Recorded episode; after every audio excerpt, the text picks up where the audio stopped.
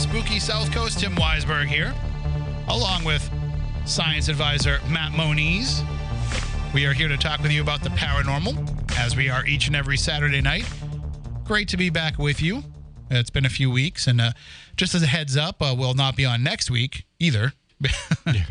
as I was just telling Moniz, going to a concert, taking the night off. I went to a concert a few weeks ago. That's why we had no show a couple weeks ago. Gotcha. And if there's an extra ticket, I'll go. I will let you know.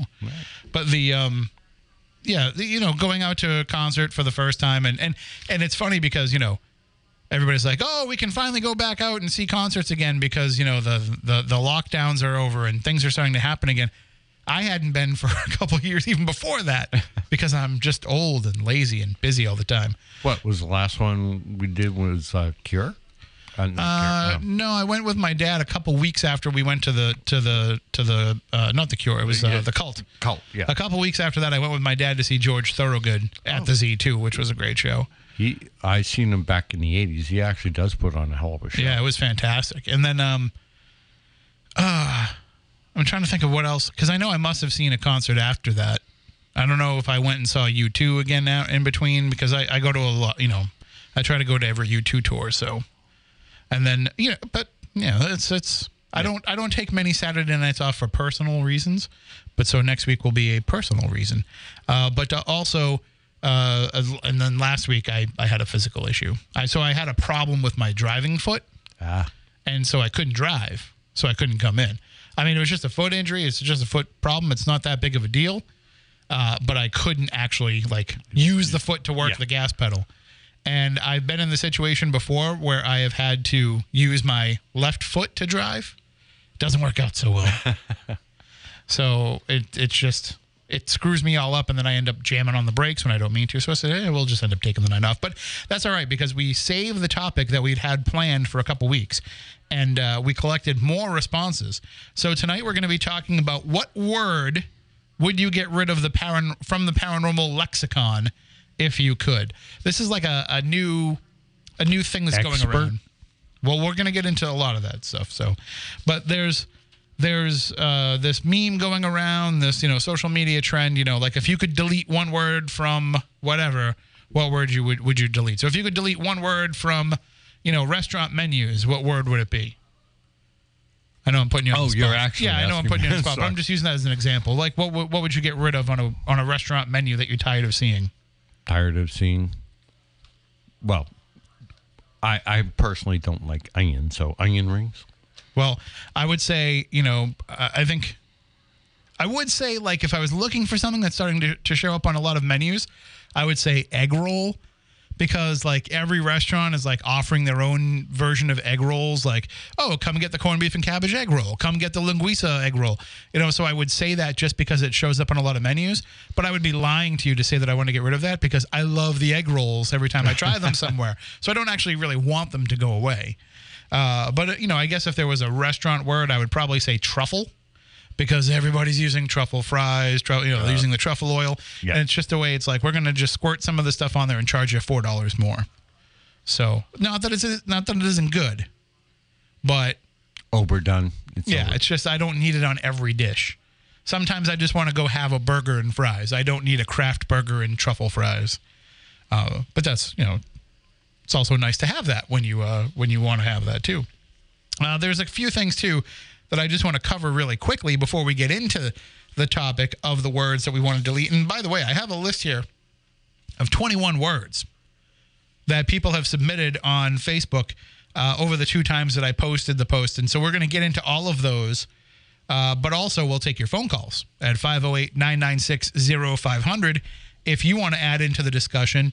And, you know, if somebody calls in during the discussion and they say a word that we've already, you know, got on the list here, we'll, we'll just kind of add that into the discussion. But uh, we'll try to get to all 21. A lot of them were submitted by multiple people. Uh, and some of them I agree with. We're going to get rid of these words. You know, we should get rid of these words. Other ones, I'm not not not for it. Not for getting rid of certain words. So we're going to get into it. Uh, there's one word in particular that you know cuts right to my heart when people say we need to get rid of this word. like you're you're stealing my whole my whole shtick, my whole identity. Uh, so we'll get into that.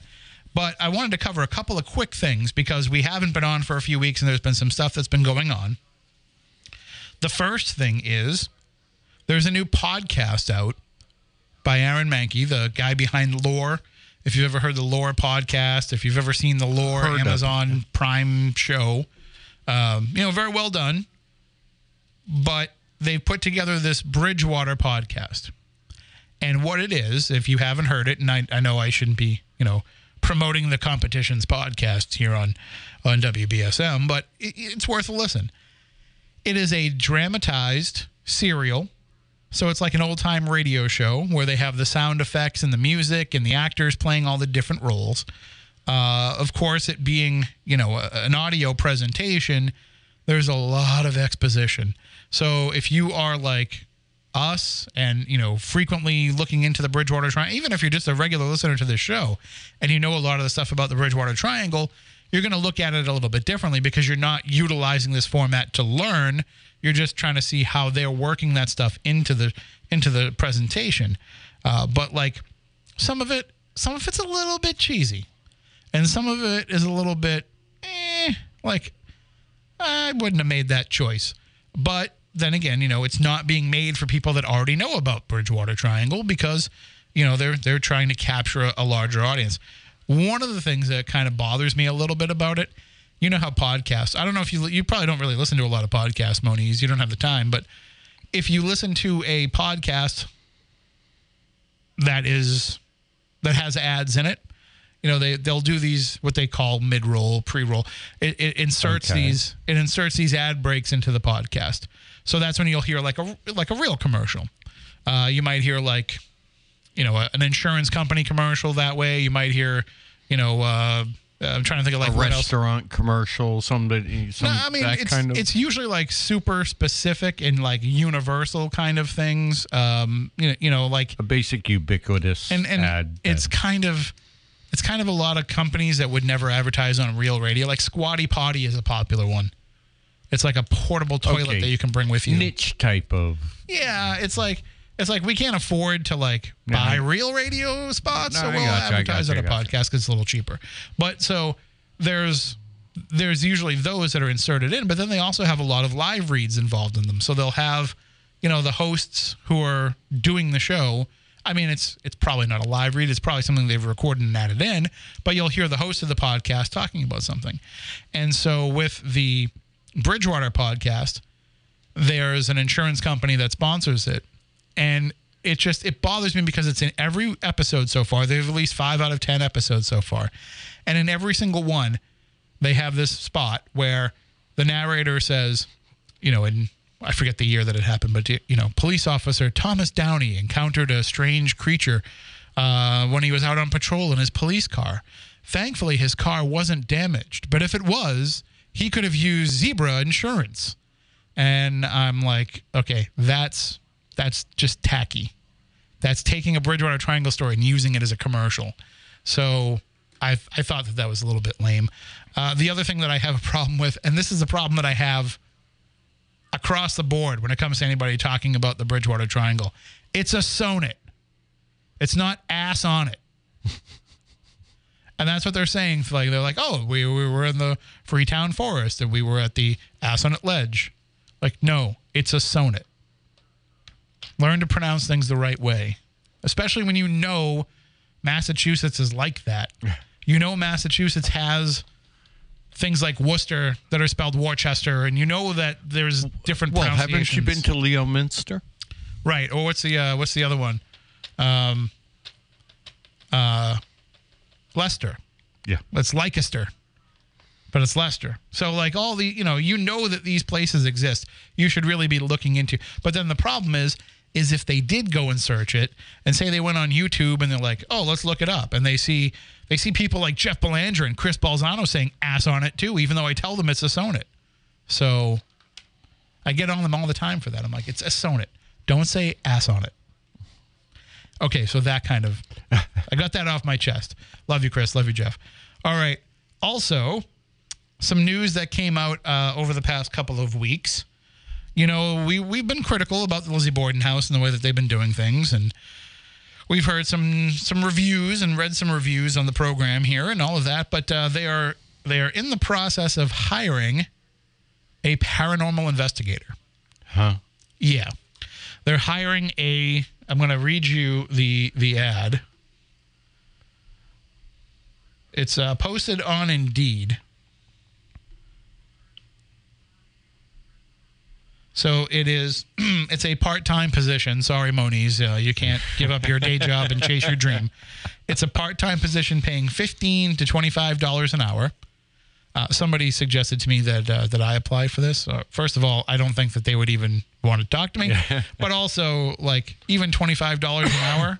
I'm sorry, I'm gonna need uh, I'm gonna need you to up that a little bit. But so that's the that's the, the rate. Fifteen to twenty five dollars an hour. They're only looking for one. They're not looking for multiple people. Qualifications: high school or equivalent preferred.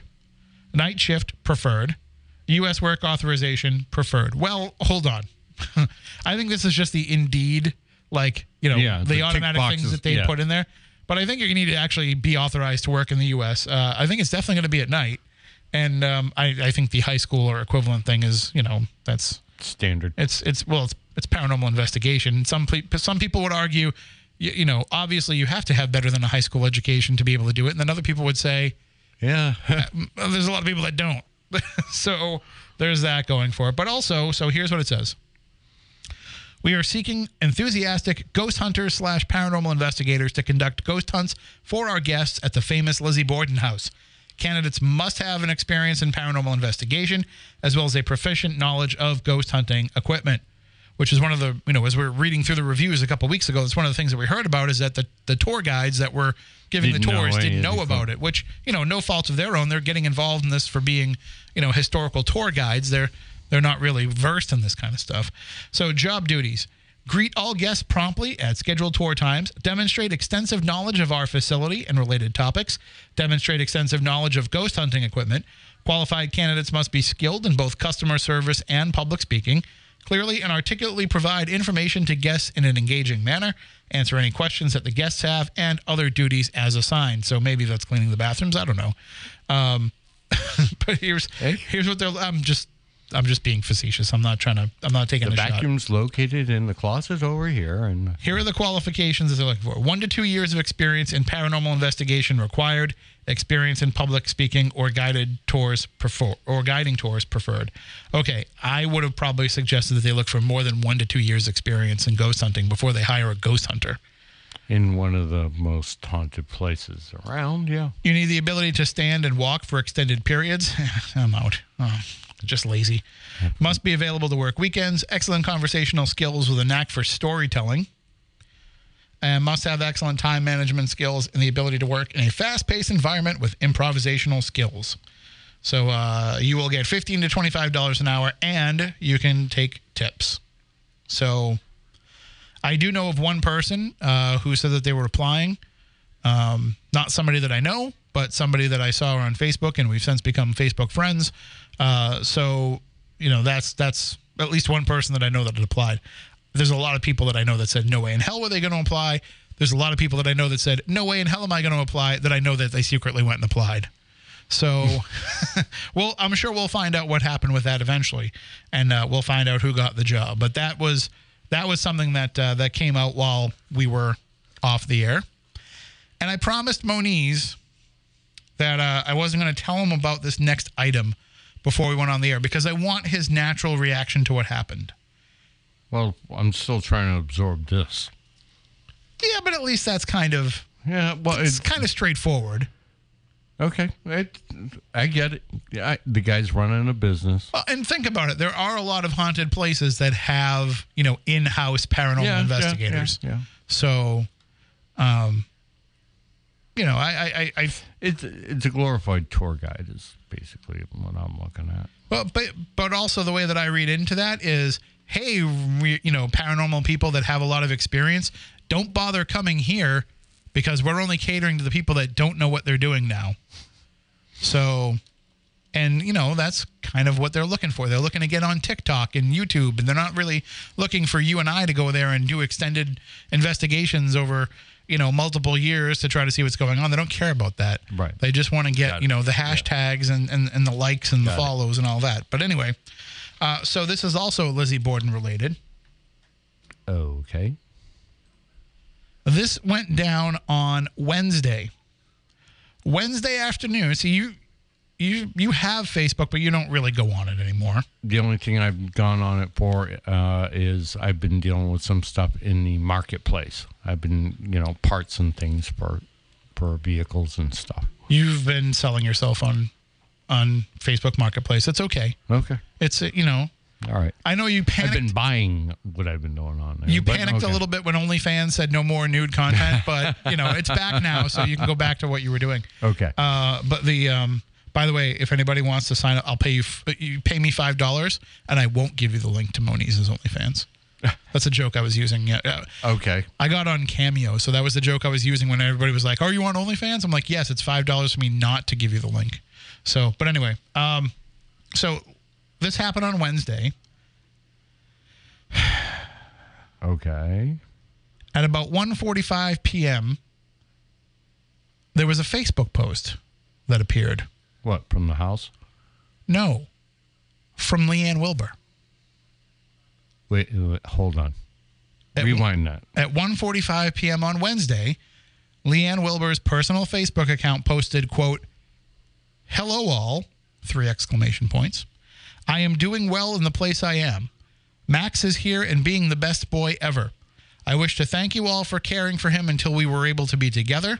I wish to thank you all for the love and energy you are sending. Three exclamation points. Love to each and every one. One exclamation point. And that was it. Now, Okay, so who's got her account? Right. Obviously, we know Leanne. We've known her for years. Have you ever seen her use an exclamation point? Uh, Well, yeah, but that was generally reference other things. But An, an exclamation point generally it indicates excitement.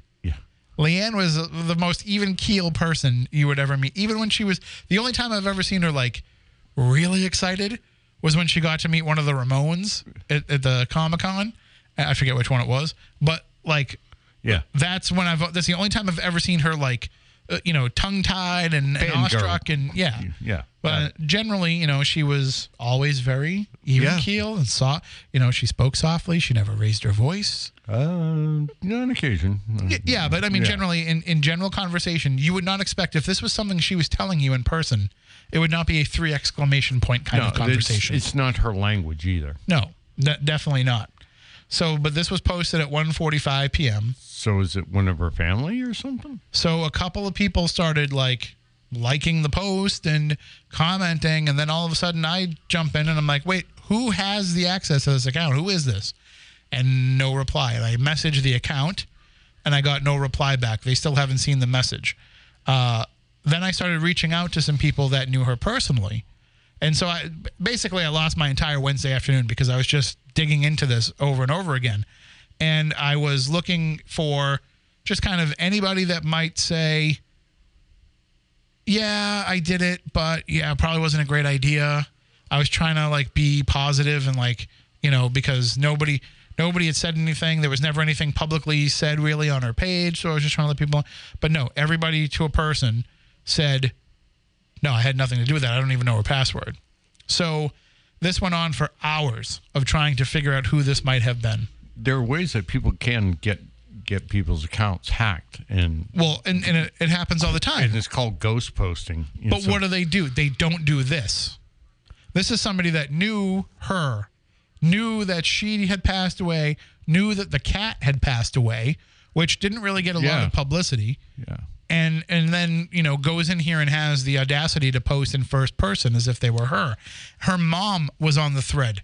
Like, who is this? Stop posting like you're my daughter.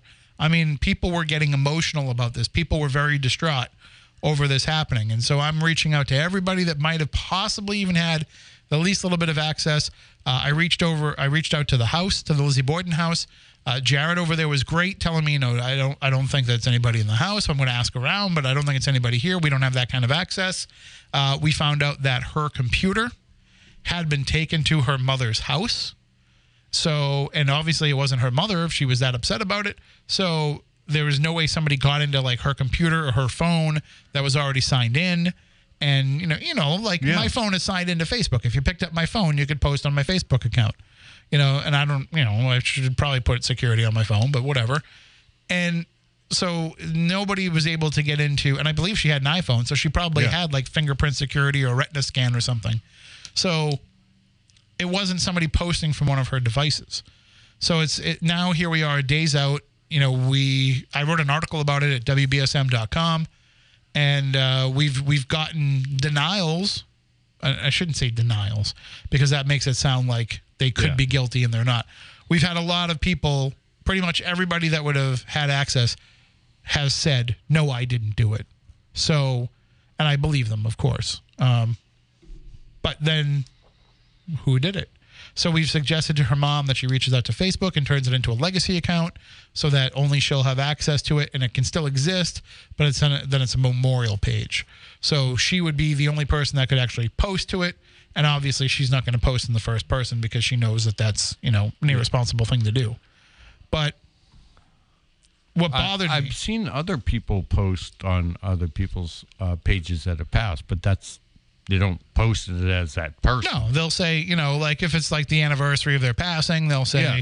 you know, we still miss you, or you know, you know every once in a while, like the, you'll see a post from a memorial page that'll say something like, you know, um, we still miss this person, and then everybody will like and comment and kind of, you know, that's Yeah, what it's for. yeah. It's a memorial. It's like it's basically a, you know, the the Facebook version of you know visiting their gravesite. Basically, yeah. And so, yeah, we want to see it be able to con- continue that way, but we don't want to see people accessing it and then using it to, to, to emotionally manipulate people, which was the most, you know, disturbing part of this is that this was not done from the perspective of somebody saying like, hey, you know, uh, we all miss Leanne. Let's remember her. Let's post some nice thoughts about her in this thread.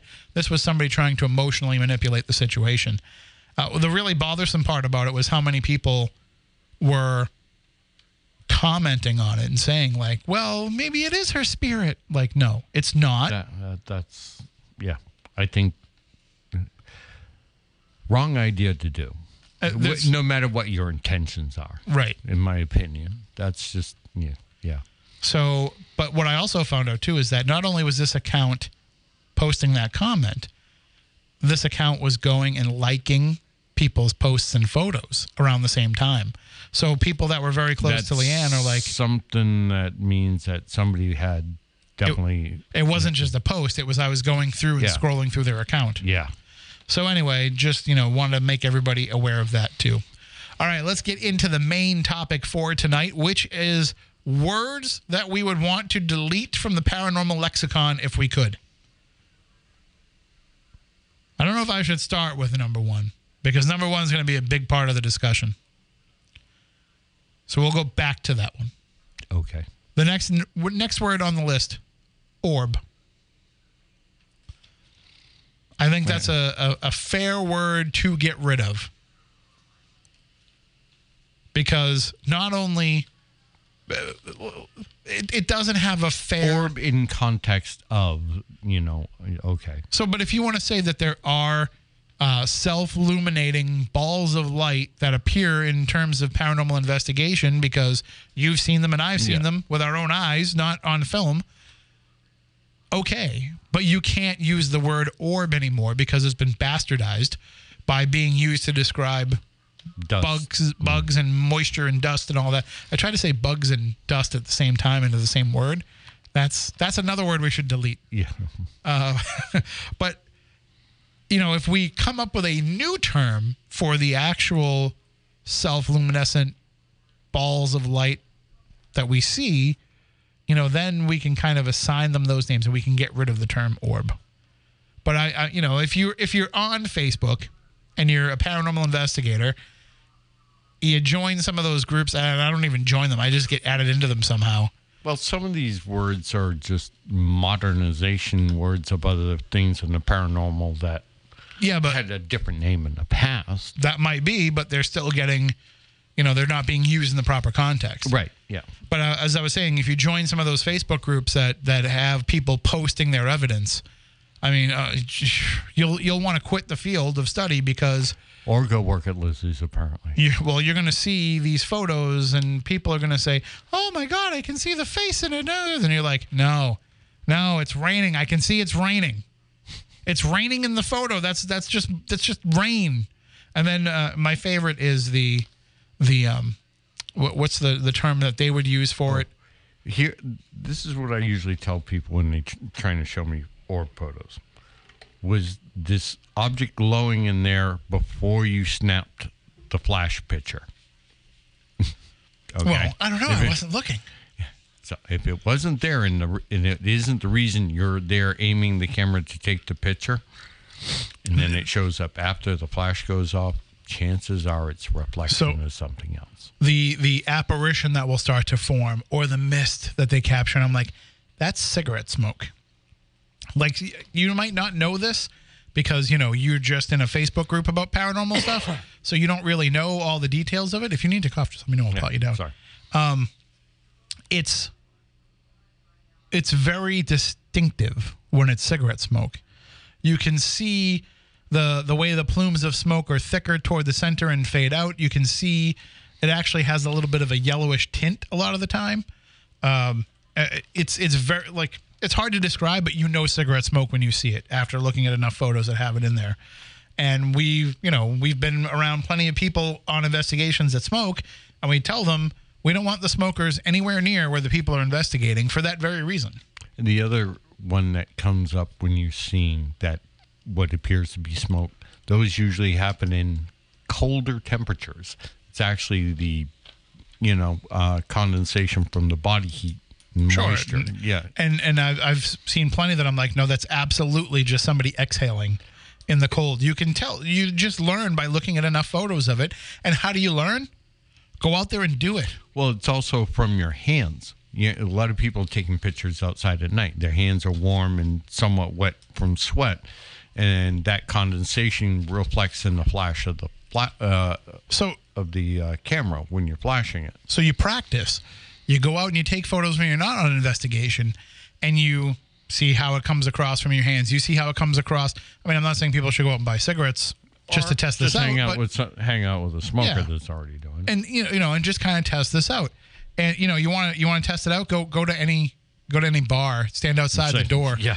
and somebody's going to come out and smoke a cigarette. And You can just snap a photo, and they'll be like, "Hey, why are you taking my picture?"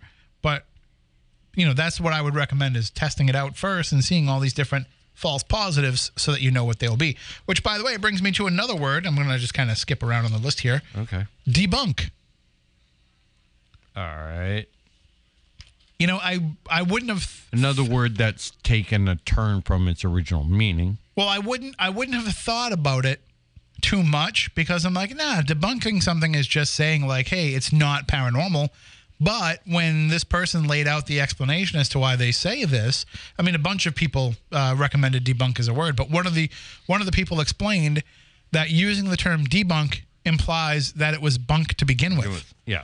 And so, you know, debunking something is when you're trying to prove some, uh, you know, prove, the, trying to disprove something that's fraudulent, right? Am I, am I logically saying that correctly? Somebody's trying to put something forth that's fraudulent, and you're proving that it's not real. That's debunking because you're getting rid of the re- bunk. Yeah. So- Well, and that's how the paranormal, because people always thought that the paranormal was a bunk thing, period. So maybe we do need to come up with a different word, you know, even if it's just, uh, you can't say disprove because whatever it is that you are showing is not proof of anything. But, you know, I would just say there's a really simple word that you can use to, to cover that explain. I can explain that. You know, we went to uh, uh, Millicent Library and the room with all the portraits, the Japan room, is famous for having the door that will close on its own. Reconciling We could be another word. Did you, we explained it. you can reconcile what what that was. We sat there and watched what was happening. We realized that it was the little circular pedestal fan all the way on the other side of the room, changing the air pressure just enough to move the door. to move the door. It's explained now. So, since we consider the paranormal to be something that is the unexplained, I think it's fair enough to say that if you explain it, that takes it off. So debunk, you are you can stay. I'm going to mark this with a a box around it to say it, no, no, wait, no. I'm Uh, sorry. oh, Debunk like is what? out. Debunk is out. Okay. Sorry, it's I'm confusing myself already with my own system. All right. Well, that brings us back to another word that popped up quite a bit, evidence. Okay. We've said this for a long time. I know you've said this for a long time. Evidence is a legal term The, yeah. that is used to prove a case. We are not proving a case in a court of law. Nope. You can also look at it too, though, from a word of if it wasn't the word evidence and we were saying it is evident, that is not a legal term. So, I mean, maybe there's some leeway there to be able to use the term evidence, but you've always used data. Yeah. And, and I feel that that is a much better term to use. Uh, you know, data, information, experiences, these are all things that we're collecting when we go out and do this. None of it proves anything. It, So it it's- just a statement of fact that you've collected something. Right. What it is is what What it proves is up to what what, what it could prove Right. is still up for debate. So I'm going to cross off it is, evidence. uh, it is only a component. Yes. evidence you're gone. We're going to call you data. Okay. Where can we go next? This well, that brings us into another term of similar ilk, uh, because I think I know that we talked about evidence being a legal term, but another field where you can use the term evidence is science, and you know you can say like. It is evident when something happens that uh, as you're writing your lab report, you could say that that you know this is it is evident It that we will to see be this. evident. Yeah. So the problem with science is that nobody is if you use the scientific method on an investigation, you're not getting anything. If you could get something with the scientific method, science would be exploring this. Well. Okay. Where are you going with this? Well, I'm just saying, I drop the term pseudoscience all the time. People get upset with that term. I don't mean it in a disrespectful way. So when I say, you know, when somebody's like, it's a science, I'm like, no, it's not a science, it's a pseudoscience. Science is just a methodology. It is not a Well, but a fixed thing in a certain sense. Uh, I know that's a contradiction, but it's always changing. It's always in the form of exploration. That's what science is about. but it has become a generalized common noun too. Uh, okay. like you know, you would say it, it's it's the it's become a catch-all word that can mean the art of the study of you know it's just a, a it's just an easy shortcut to basically mean those terms so you know you'll see uh you know the science of making a perfect loaf of bread Right. Yeah. Dealing with things like empirical science. Okay. And empirical science is a direct study thereof, and where documentation and chronologization and, you know, cross referencing and all of that in the process of what you're doing. It's, um, it's the methodology, empirical science. well and the biggest part of empirical science is repeatability Right. and that's where you're running into problems with this is Be- there's well, no the guaranteed repeatability because there's no no established standard. You, see, I work in an empirical science standard format, and where I work regularly, the, you, there is accepted and agreed upon methodologies. Unfortunately, in the paranormal, there is it's a like a herd of cats. They're here, there, everywhere. All nobody's using the same standard. And in order to be able to repeat things in a scientific manner, everybody has to perform it in the same manner. but break that down to a smaller level okay.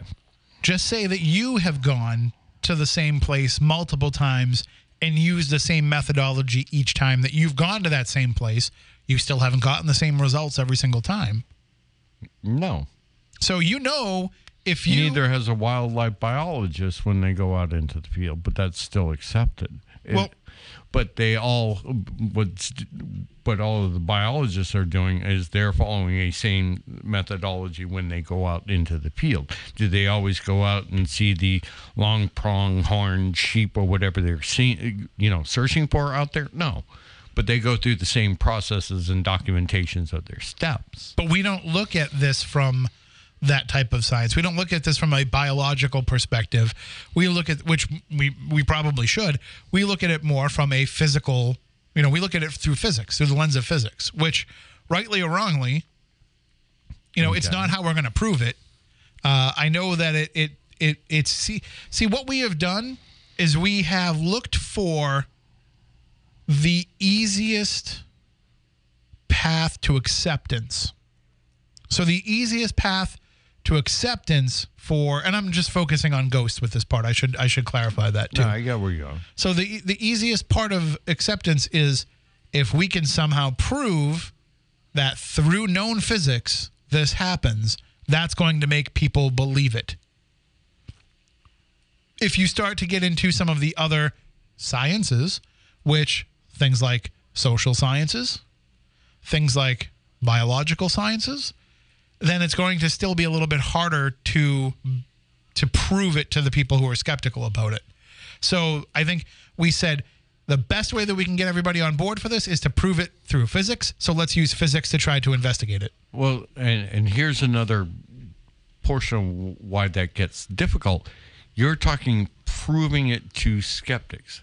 A skeptic will at least look at all the evidence. The person you're you're trying to get to is a cynic. But I'm not. A I'm. A cynic will never.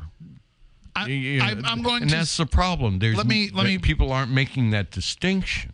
let me pull back. Let me pull back on that idea. And what I'm going to say is you're trying to prove it to the masses. So I'm not worried about whether somebody's cynical or skeptical or any of that. I'm just trying to say I'm trying to cuz like think of how many people aren't cynical or skeptical about you know whether or not Tide gets your clothes 75% wider than other brands. But when you can show them a study and you say, "Hey, take a look," and they're like, "All right, cool. Tide can get my clothes 75% wider than other brands." Like nobody was skeptical or cynical about that. They just needed to see it to say, "Okay, yeah, I'll accept that fact." You know what I mean? It's Right. like it's not it's not the cynic or the skeptic. It's the I mean, uh, you know, not to not to turn it into something else, but think of all the people who are not taking the vaccine right now, but they're not against the vaccine and they're not, you know, against vaccines in general, and they don't think that there's microchips in the vaccine and all that kind of crazy nonsense, but they look at it and they say, I just want to wait a little bit. And then, you know, the FDA comes and they approve the Pfizer vaccine. They're like, oh, okay, yeah, okay, now I'll take it. Like, there's no cynical nature in that. There's no skeptical nature in that. There's just, I'm not sure. Most And- people call that prudence. Right. And so now it's like, okay, I wasn't sure. Now you're telling me this, and that's enough for me, and I can accept that. So that's what I'm talking about when we're trying to prove it to people.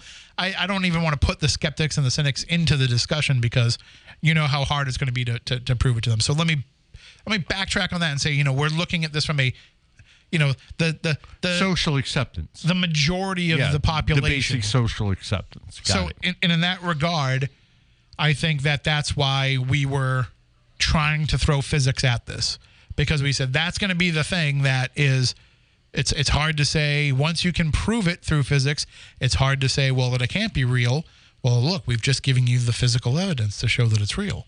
So but if you you know if you start to look into this stuff enough you realize that it's not physical.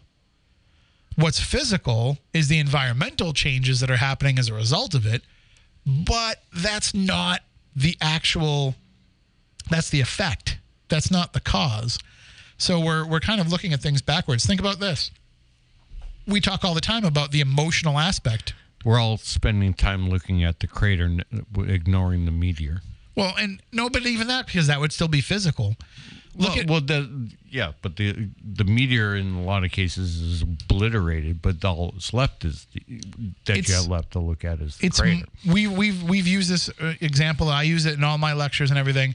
You know, when you walk into a room after two people have been fighting, but they're not saying anything anymore, but you can still feel that tension. Like that, there's no way that we can pull out any kind of EMF meter and figure out and and, and document those changes, because even if even if you did go into a room where two people have just been arguing and you pulled out an EMF detector and you got a big EMF spike, it doesn't mean that the next time two other people are arguing, you're going to get the same result. Got it. So it's it's we're trying to put these explanations, these uh, these indications, I'll say indications on explanations. We're trying to put these indications that we get through different types of uh, meters and, and, and, and equipment. We're trying to use those indications to be a universal proof of something, and they're not. How many times have you been slapped in the face by a ghost, but the EMF detector didn't move? Yep. You know, so it's like um, it, it's just it's How many times have you and I? This has happened to you on you and I on several occasions. We've been in a room. We have all this equipment going. You and I hear unquestionably this thing happen. Go to you know to the recorder. Nothing there. so You and I both know we heard that. So, looking, even if we standardized the approach to investigation and we, uh, well, even if you just kind of turn around, it might not pick it up as much. But the, uh, we're just going to get all kinds of reviews on iTunes. Like, Moniz needs to stop coughing into the microphone. Like, this. Uh, pe- sorry, I have the Omega variant. that's all people complain about. Uh, you are you are the omega variant, but the um, the the idea of calling it scientific, if we if we got everybody on the same page using the same methodology, we're still not going to get standard results. And, and it might be okay because you can say, okay, we standardize the practice of how to do it, but it's not going to give us the answers that we want. It's just going to eliminate some of the negative. Uh, I'm sorry, the false positives we were getting before. Right. But it's- but it's- it's, a closer way of getting to a scientific answer. No, it's a it's an it's a better well, way of well, scientifically accepted. it's a better way of getting rid of mistakes that people think are yeah. an actual thing, but it's not going to get us any closer to proving anything. Uh, I I, I kind of see what you're trying to say. I, I'm just looking at it be, being accepted a practice first before b- before it can ever be fully accepted. You have to be able to have it, you know, done the right way Well, first. it's got to stand up to scrutiny. right. So I'm kind of on the fence. Do I cross off scientific? Do I box it? Do I? It needs to be a little bit redefined. So I'm going to put the. Well, I'm going to cross it off because we shouldn't use the term scientific. I don't. I uh, like that's not going to work because that's basically when people are using that they're trying to bend science to fit what it is that they think in the paranormal. We need to come up with a new terminology for that, but we'll we'll kind of cross that one off for a while. That's why I use pseudoscientific. It's not an insult. It's just saying like, okay, it's not exactly scientific. Maybe it will be, but it certainly ain't now. Uh, let's see if we got five minutes left. Can we squeeze in one more word? Let me look for an easy one. Well, kind of playing off that, our friend Aaron, Aaron Caju, submitted the word feeling if you're looking for something that is, you know, documented, again, we're getting rid of the word evidence, but documented data uh, is a feeling data. I, I would argue that it's part of the process. That the feeling that you get is part of the, you should note that. You should notate whatever it is that you're feeling, but you shouldn't use it as proof of anything. Uh, okay. Your human body is still a, a form of instrumentation, and, and all the instrumentations, ironically, that they use in a lot of these investigations are just augmentations of your natural senses and feelings. Anyway, I mean, But- isn't feeling part of so meteorology is a science, right? last I checked, But we use real feel as part of that, where we say, yeah, it's mm. 85 degrees, but when you go out, it's going to feel like it's 90. Right? You know, because we take feeling into account for that. We take, you know, there's a reason why we don't need to put our hand on fire to know it's hot. We kind of can tell ahead of time because we get that feeling as we get close to it that it's hot. So I think feeling now trying to use feeling as an ex- as an explanation for something is a problem. Okay, so you substitute it with sensation.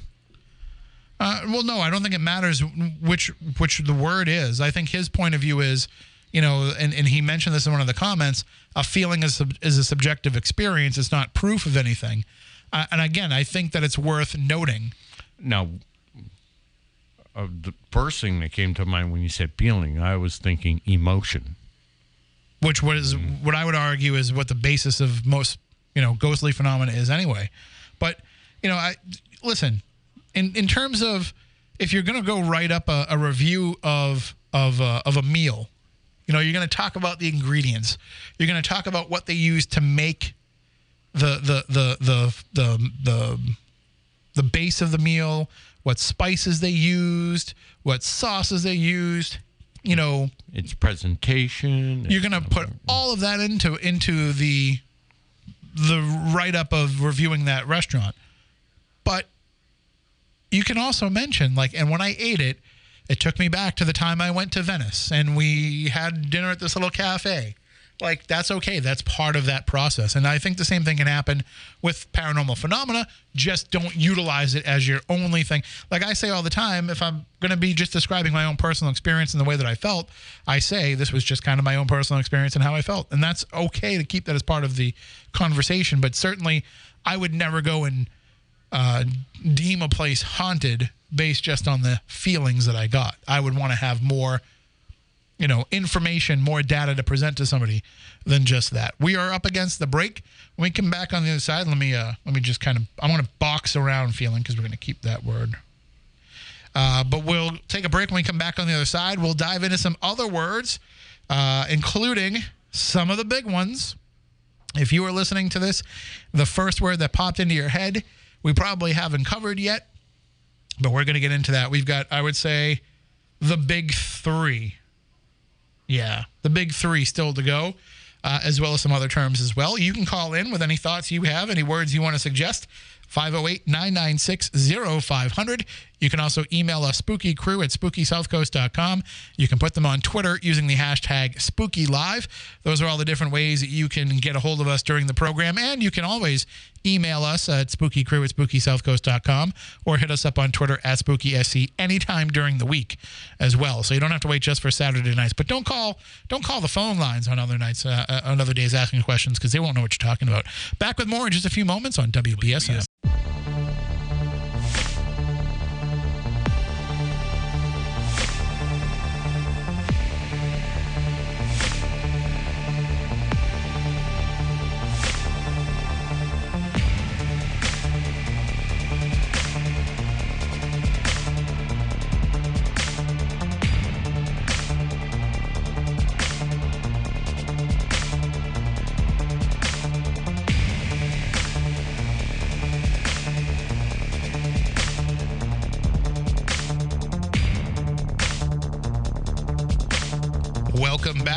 number two of Spooky South Coast. Tim Weisberg here, along with science advisor Matt Moniz.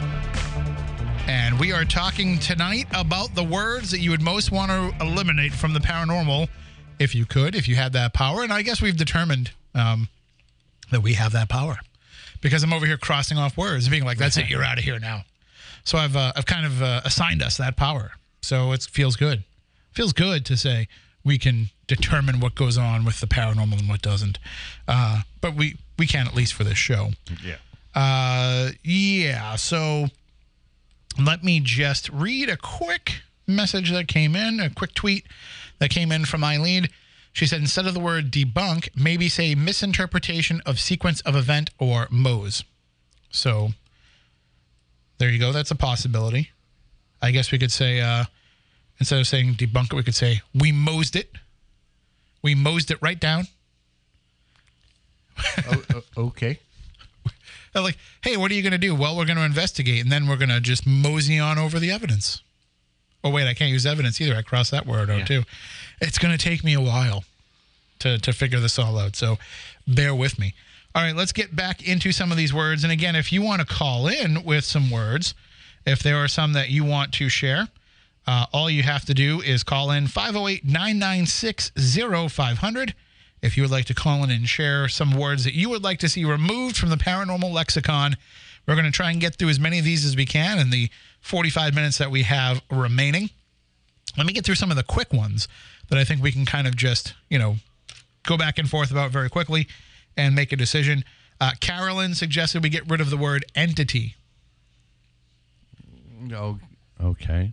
Um, it's just one other descriptor. I would actually argue that entity is the best word to use because when you start getting into ghost or spirit, uh, that starts to bring in, first of all, uh, you know, Cultural is that is that what you're referring to, to? to some degree, but also it brings in, uh, you know, it's it's it's it's not necessarily a blanket statement to say that something is a ghost or a spirit, because people have different definitions for how some people would say a ghost and a spirit are not the same thing. That a ghost is, you know, this this this trapped physical ver, uh, you know, trapped. Uh, like a janitor and a custodian. no, aren't they? The, they're the same thing. but if you if you listen to some people's definitions of it, a ghost is the is the the being that's trapped here. A spirit is the being that comes back to visit.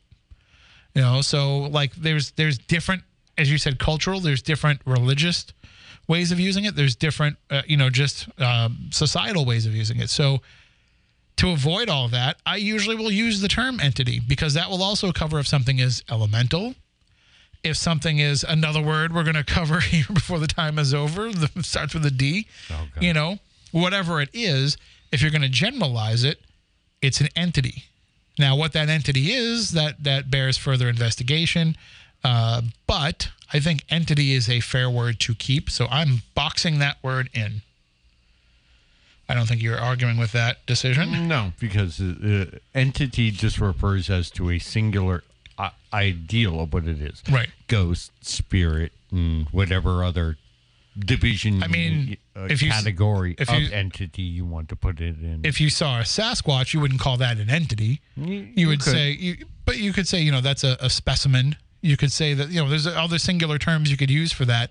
You know, in terms of, I mean, I know that the word entity is used very much in common everyday language. So, like, yes, uh, I have 45 different businesses. So my, you know, my carpeting business is an entity of my larger enterprise. Yeah, that gets used. But I mean, in terms of paranormal, you know, you know that if you say it, you're referring to something that's, you know, something ghostly, but Not we just don't know what it is.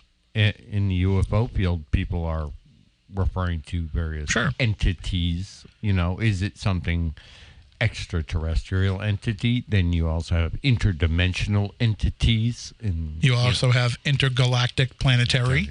Intergalactic Big planetary. planetary. And- But know, I mean, if you look at just you know some some people will not use the term alien, and they'll use the term EBE. uh, yeah, Which- extraterrestrial biological entity. So that's or, built or in. Owl, which is one of the words the government has used for them, uh, off-world life forms. I like to use uh, ALF. Yep. I, I, that's it's a perfectly. uh, It's an ALF. It's an alien life form. That's my Willie Tanner impression. Um, all right, so let's go on. Nanette submitted the word and kind of falls under the same, you know, auspices of what we were just talking about. She submitted the word cryptid. Crypt, cryptid is an actual definition. I don't think we can get rid of that word at all. I think that that is actually a word that needs to be used more. Okay. Uh, I would actually argue that, you know, cryptid is something that is Okay, people are making a, an if they don't actually know, cryptozoology is an actual science. It, Well, it's not. No, uh-huh. yeah, it actually is. It's a study of unknown animals. It's, But it's- not just the Bigfoot Loch Ness monster. It's also a small mouse that is singularly found on one particular island. but it's not Something- it's not a taught science. It, it, uh, yeah, no, there's there's no courses in Eh, cryptozoology. really. no. I mean, if they are, they're offered from the same schools that offer, you know, parapsychology. Well, but no, but it it's a form of zoology uh, type of thing. But um, yeah, are you getting a degree in cryptozoology? no, but it's a, it's an offshoot of the study. You know, the same yeah. the same way that somebody can, you know, go and study. Uh, you know, if you're an art history major, but you focus only on, you know, the the Renaissance. you or you know, you just focus on comic books. yeah, you know, like okay, you're an art history major, but you're not a comic book, you know, art history major. Although the way comics are going, that might actually become a real degree at some point. Uh, so we can we can just kind of keep that word too. I don't think anybody's going to argue with that. I'm gonna. I said one of them kind of cuts right to my very core. And I understand the, the, the rationale behind throwing this word out there. So I'm going to just say that first. But a couple people suggested getting rid of the word spooky. Uh, what? That's my whole thing. It's my whole vibe. Spooky. That's me. I'm Spooky Tim. Spooky South Coast. Stay spectacular. Without spooky, what am I left with? I'm left with nothing. I'm a nobody without spooky. But I understand where they're coming from. That we're putting this word into something that is putting forth a what what some people would argue is the wrong feeling to get from the topic at hand. That yeah, it's spooky, but it shouldn't be. It, you know, you're you're and, and creepy was another word somebody suggested. Yes, something is creepy when you go out and you have this experience. You got a very creepy vibe, a creepy feeling. Some you caught a voice on tape that was a very creepy voice. These are just descriptors for the way that what we have happen makes us feel it doesn't mean that it well, is. you boxed in feelings. How how can that not be any different? It's just a form of feeling, and right. I think the the way that they're trying to say it though is that we don't say, you know, let's go have a spooky time tonight when we go investigating. Like that's not why we're going investigating. We shouldn't be going to go scare ourselves. We should be That's going because we want to find uh, and and and you know that's fair. That still can exist outside of this. But uh, yeah, I think when we're talking about this, we're talking about the people who are looking at this and, and going out there and investigating this to try and figure it out. Okay. You know, legend trippers aren't necessarily figuring it out. They're just trying to be part of the experience. So then, yeah, they get to use these adjectives anyway. Um, if you're serious about it, then you shouldn't be using these ad- adjectives, is the argument that the people are making. You know, it kind of goes back to those Jason Hawes lines from early seasons of Ghost Hunters where, you know, we're not allowed to get scared because we're coming in here to help somebody who's already scared. We're supposed to be the comforting people that come in.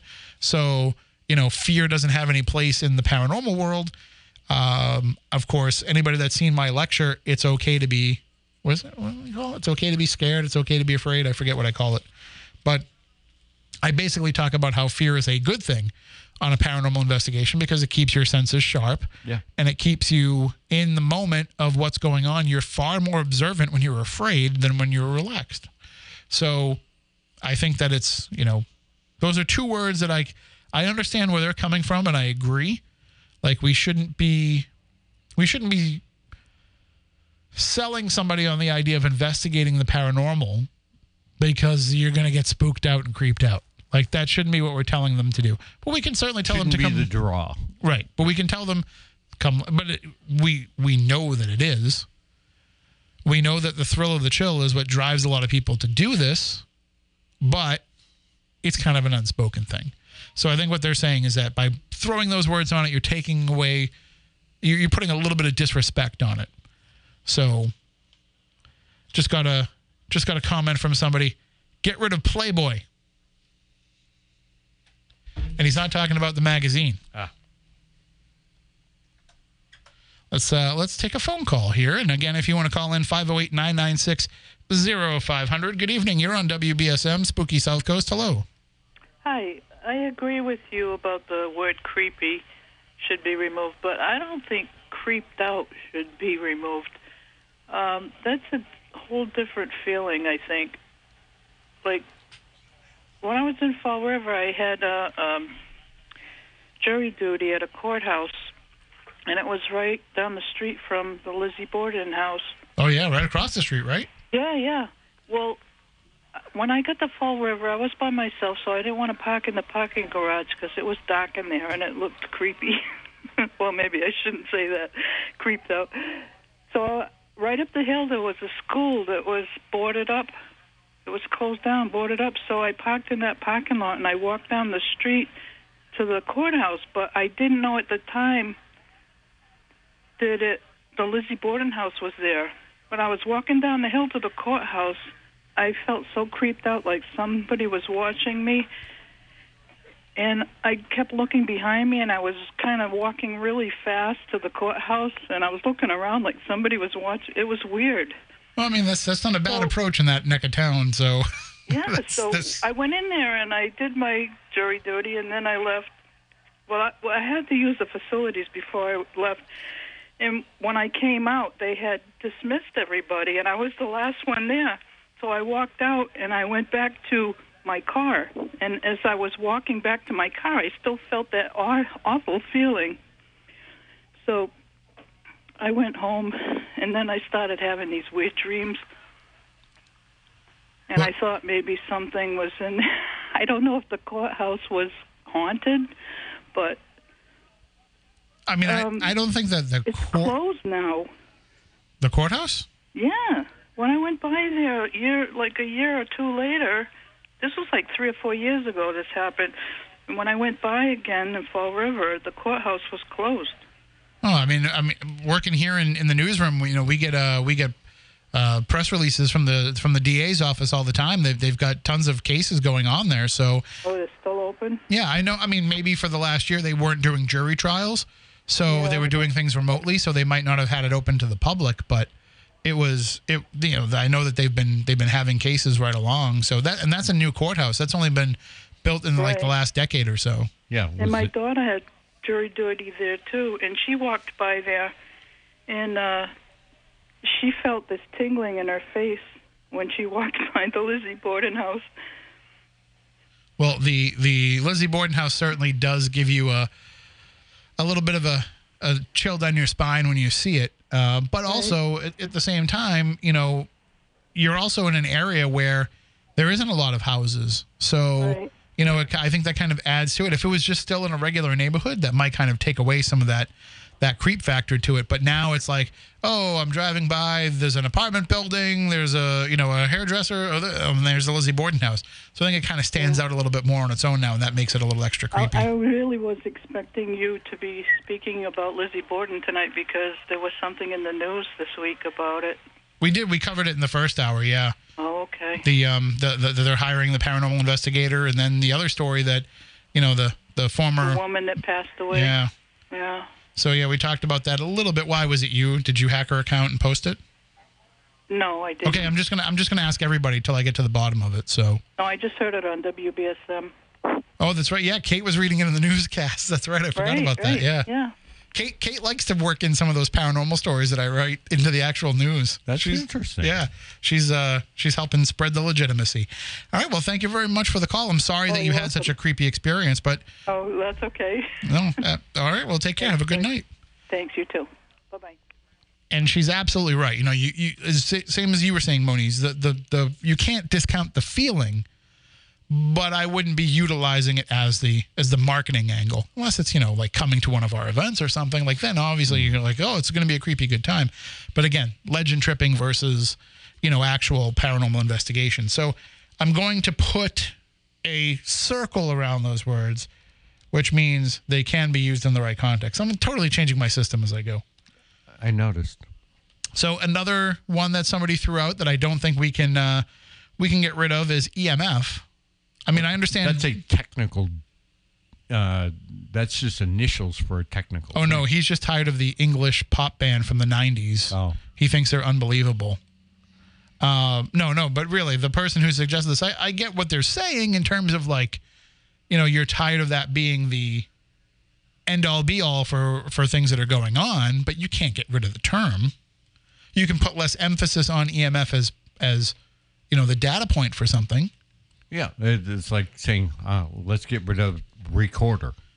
You know, Right. yeah. You can say let's not focus so much on doing EVP work, but you can't get rid of the recorder term for what you're using. So Yeah. I, I get the point, but I, I think that the term has to stay.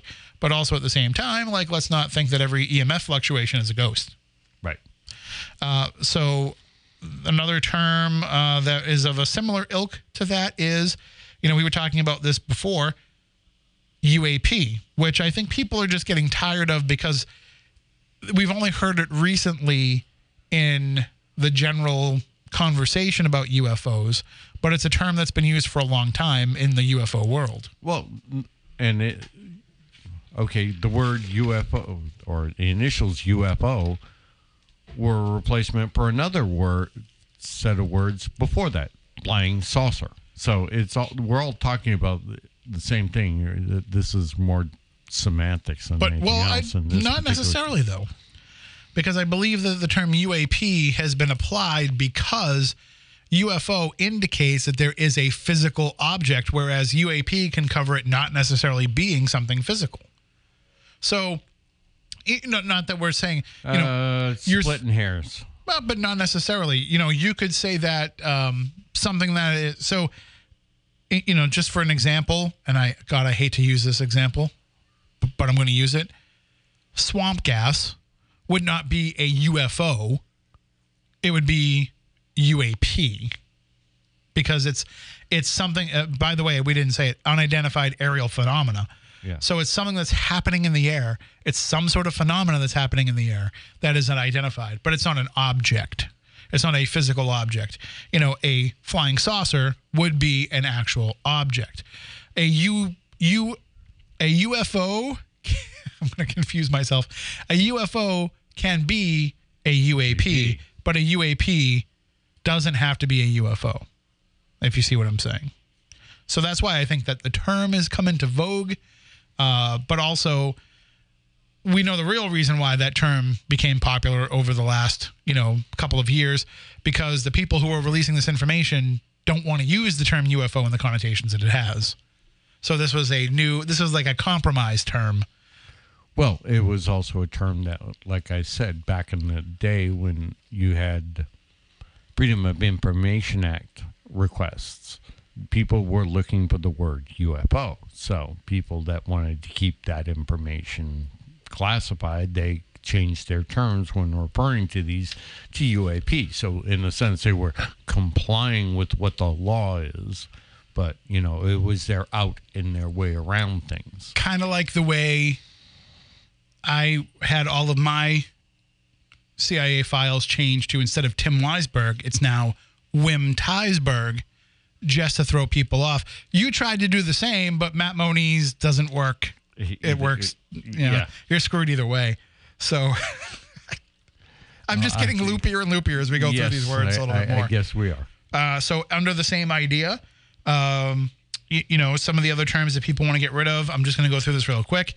Uh, somebody suggested getting rid of the term psychic because they they are a psychic, but they use the term intuitive artist. Uh, I can kind of understand wanting to get away from the psychic term, but also, uh, no offense to Renee who submitted this idea, uh, calling yourself an intuitive artist is going to probably get you even more raised eyebrows, I think, than calling yourself a psychic. And then how do you explain it to somebody when they say, "Well, what do you mean you're an intuitive artist? What does that mean?" You would say to them, "Well, I'm I'm a psychic." So, Yeah. it, you know, it's I, I- I'm a it, medium. I'm a clairvoyant. Uh, you know. if it works for you, great, use it. I just don't think it could be an overarching term that we could make a change to. But I also understand what she's saying. The term psychic has a lot of connotations to it that, you know, you're trying to avoid in that regard. So we're keeping psychic. Uh, uh, something else. This is not a single word, but it's, you know, it's more of a concept. But somebody says get rid of the black T-shirts. It always comes up, you know, when you say what's one thing you want to get rid of in the paranormal, it's the black t-shirts. I understand that, but I also, you know, I don't want to see people walking around in red t-shirts either. Like it's That's your thing, yeah. The idea is, you know, having the right? You know, everybody dressed the same. Everybody in the paranormal should be wearing plaid. Got it. well, I mean, the black looks great in night vision. You know, the the the paranormal team logo really pops on the night vision, but uh, at the same time, you know, listen, I know I get the concept. I get what people are saying about wanting to get rid of the black t-shirts.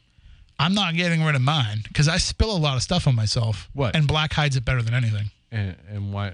While you're at it, the same logos and monikers and Well, the acronyms. yeah. Get rid of the acronyms. What's your team name? Oh, it is uh, you know, haunting. Uh, yeah. You know, what does it stand for? like you can't be any you can't be any team and not have it stand for something. Like that's a I've actually had people ask us what Spooky South Coast stands for. Like it's not an acronym. Snacks. It's a word.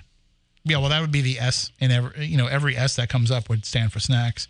So uh, we're gonna keep the black t shirts for individuals like myself that are prone to stains. But we're going to nix the idea of everybody having and to the wear a slimming uniform. effects. Let's not forget their Oh yeah, effects. no, no doubt. But yeah, we don't we don't need to all dress the same on an investigation. We've done plenty of investigations where we've all worn different things, and it has not affected the phenomena at any at any time. None whatsoever. Uh, in fact, it, it's really it's better Yeah, because you can tell people identify. apart. Yeah. yeah. I like people always say, you know, why do you make people wear name tags when they come to your events, Tim? And I would always say, well, so that nobody can sneak into the event that didn't pay for a ticket, you know, that we haven't checked in in the check-in process and had them sign a waiver and all that. But the real reason why was because I can't remember people's names. So it really helped me out. So when they're like, "Hey Tim, how are you?" I can be, "Oh, Matt. Yeah, how are you, Matt?" Even though like I've I've seen you every week for 15 years and I mm-hmm. wouldn't remember your name. Um, Who are you? Right, exactly. So don't don't take it personally if I forget your name. I'm just very forgetful. Uh, this is uh, another thing that somebody said to get rid of teams. Get rid of paranormal teams. That this person said, you know, I find that working as an individual investigator is a better way to go. You have done that for most of your career. So uh, yeah, I mean that, it works for some people. For, with other people, they need the team. They need to have that structure. They need to have those people to learn from. They need to pool those resources together.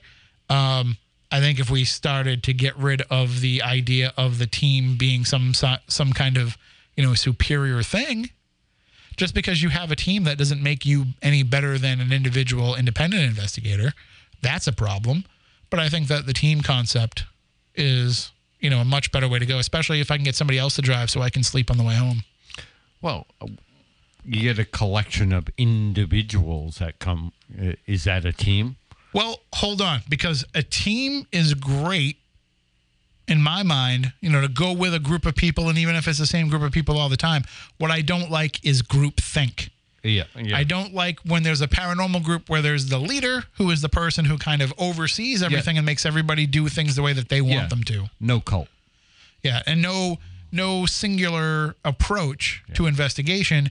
The reason why you have multiple people involved is so that you can try multiple different things. Um, so teams, uh, we're going to say we're going to keep them, but they have to be responsible about it. Okay. Uh, Melody says to get rid of the term gatekeepers, which is a relatively new term, but also it's not a relatively new concept. So Well, they're also irrelevant without keymasters. That is true. But if you look at like certain paranormal locations where you can't get on there unless the house paranormal team is part of your investigation too, like I'm tired of that. Like especially when I'm paying for it. If I'm paying for it, I understand if I need to have somebody there to keep an eye on things. That's fine. Uh, if I owned a haunted place and I was letting people come in, I would want somebody to be responsible for overseeing what was going on but at the same time, they shouldn't be leading things. Uh, if I go, you know, it's been long enough. I'll just I'll just come out and say it. The USS Salem. Whenever we would do an event there, we had the house paranormal team thrust upon us. Even though we had tons of experience running haunted events at tons of places, we had been trusted with many places without there even being anybody from the location there. Uh, you know, we were we had you know, not just patting ourselves in the back, we have the best reputation of anybody out there doing events. And you're telling us we have to have this paranormal group that proceeded to insert themselves into everything that was going Yeah. on. If I had to go on there and do one more investigation where they're using their walkie talkies when we're trying to do our stuff, I was probably going to throw somebody overboard. But those are their rules, so we follow them. I should be careful because I'm going on the USS Salem for an investigation next month. Uh, but no, but they've, it- There's they've been other places that, yeah. but- and they've also toned things down over there s- since then. But that was the way that it was when we were doing events on there, uh, and it, you know, and that can be a problem in certain places. Uh, so let's keep, let's uh, cross off gatekeepers because I don't want people running the f- show. But also, you do need them to some degree because there are people who are involved in some of these historic places that don't know who to trust and who not to trust. So there are places that will reach out to me and say, "Hey Tim, this group called me and said they want to do an investigation," and I'll do a little research and I'll say, or if I know them already, I can either say like, "Yeah, that's okay," or "Yeah, I might not want to do that." Um, so I wouldn't call that gatekeeping though. I would just call that you know giving a little bit of insight and reference uh, for who it is that you're dealing with. Other people call it betting. Yeah, exactly. Uh, another word to get rid of: provoke. Provoke is an action. This person uses the term invoke instead. Provoke and invoke are two different things. Uh, you know, uh, uh, invoke is trying to to, to bring something to, to there that isn't already there. Provoke is to get a reaction out of somebody. So I, I I think provoking is you know shouldn't be the way to go. It shouldn't be the first attempt, but I think that the word describes the action. So if you are doing That- the action, you need That's the what word. I'm saying. Uh, It's a descriptor. It's not necessarily. a, we're going to keep the word, but we're going to say only use it when you need to. Don't make it a matter of habit. Don't just walk into every place and say, "Come at me, ghost." Um, Give me knocks. Bright, you know, don't don't tease me. That was I thought that would be the easiest thing to do. I didn't think, you know, I didn't think of handshakes, but it turns out the handshake worked. Uh, Brian Cano said, "Get rid of the term matrixing."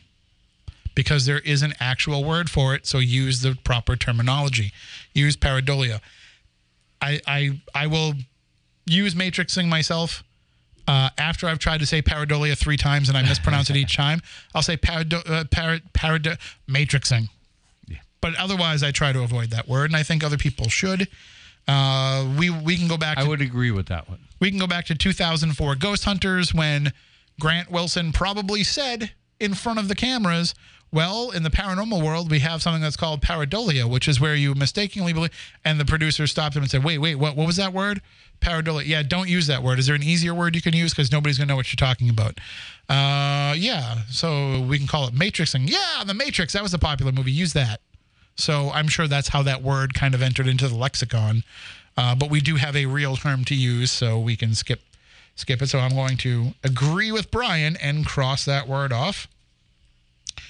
Uh, and this one came in really, well, just really quickly.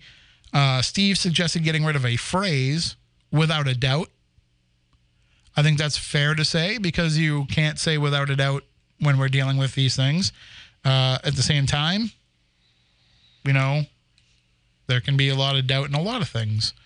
Uh, but I don't hear it come up enough for it to be an issue. Yeah, But was I understand- that I haven't seen that. As I understand his concept. I understand what it is that he's trying to say. And now this leaves us with the big three. Where do we start? Let's start with demon. Okay. So let me ask you this because you've had more experiences with these cases than I have. And I hate them. But is demon a fair term to use for what it is? It, I use it as a placeholder for lack of a better term. Okay, it's some, it's something that's no, it's just something that's nasty and negative. Is it something that is you know a source of the devil and you know, that that's based on belief systems, and there are different names for these things in different belief systems and different cultures. This is just the modern English definition that we would have. Like I said, I would use it merely as a a name placeholder for something that is But is is that going to pull in all of the uh, the baggage of assigning Christianity to it, or you know That- whatever belief That- systems you want to associate. that's what I'm with? saying. It, it, I, to say every angry spirit, quote unquote, is a demon. No, uh, th- this is where you run into the problems. What I'm, I'm trying to say. and it's it's being used as a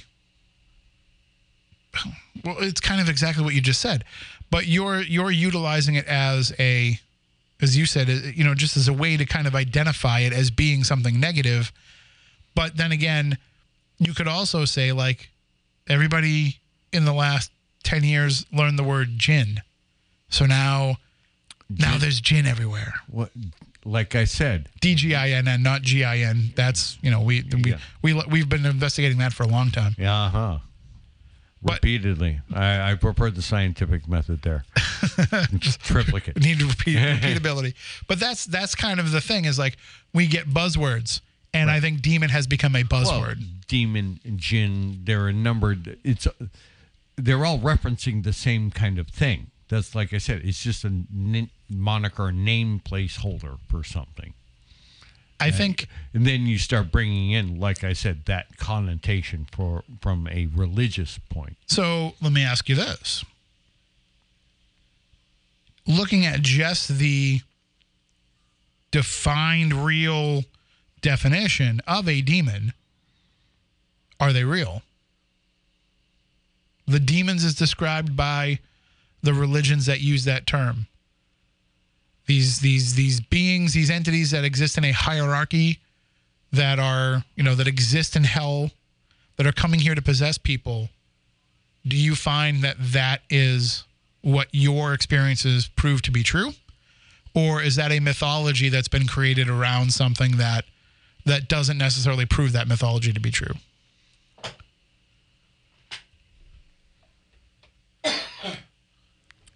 My personal experience with them is that there is something there. I can I say that it is something from this particular religion or that particular religion. I I, I think it is the source that that they derive their their definitions from. Is it the same? I I personally think it's the same thing. It, they're, you're they're all talking about the same concept. Yeah. Um, is it a tulpa? Can here's look at it that way. You can. Is this something that we created as a humanity? So the word is not necessarily the problem. The problem is what we limit the definition of the word to be. Yeah. Got where I'm going with that. I do. Now, from the other aspect of it, though, uh, and in terms of the way that people are complaining about it being used, is that it is overused. So we have now we've now taken away all the power that that word has to mean what you are saying that it means. So now what we have is, as you were saying, any kind of negative, bad thing is a demon. Listen, there's something bad and negative in the basement of the Lizzie Borden house. Is it a demon? I don't think so. But is it a bad, dark thing? Was it human? I don't think it was human. I think it was bad. I think it's dark. I don't think it's a demon. I don't think it's something that comes from hell that's Yeah. looking to possess anybody. That is, you know, uh, I, I- I think if I, you know, make the sign of the cross or start reading from the Bible or any of that stuff, it's not going to have any effect over this thing. It's just the same way that there is It's angry. light, it's nasty. there is it's there. dark. Yeah. Right. And and so I think we need to start not using that term for things like that because that's where we're running into the problem. When TV networks are like, "Can you find us a demon?" Because we really, you know, in episode 4, we need to have the team go chase a demon. Okay. Now, if you were to go strictly into religious studies, there are a finite number of them, and they all have names, they all have identifying things like that. The amount of things that cases and stuff that they're calling demons out there outnumber the, the number that's supposed to be. So, right then and there, are these demons? Well, according to if you were to follow these strict, you know, established guidelines as defined by uh, this or that particular religious center, okay, the numbers don't add up. So, So I think we need to we need to keep the word, but we need to stop overusing it. yeah. We need to use it more judiciously for Yeah, the it, level it of should be used with a fine brush, not a broad brush. and and for the level of malevolence Yeah. behind what is there. So Big D versus small d type of thing.